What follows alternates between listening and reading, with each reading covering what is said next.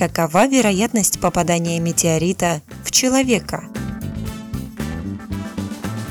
По данным ученых, ежегодно на Землю падает порядка 16 тонн метеоритов. Но шанс того, что он упадет на голову человеку, всего 0,1 миллионная процента.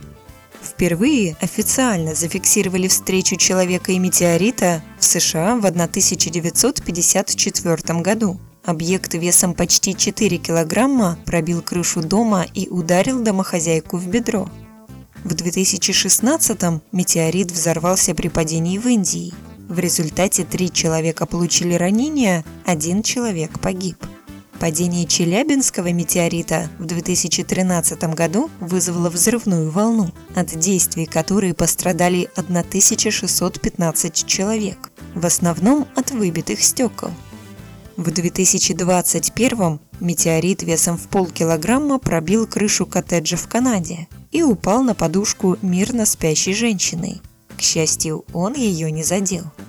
Кроме метеорита, человек имеет шанс встретиться и с космическим мусором. Каждый год на планету падают до 70 тонн ступеней ракет и фрагментов спутников. Впрочем, мусор попал в человека лишь однажды. В 1997 году крохотный обломок ракеты-носителя Дельта-2 прилетел в плечо американке –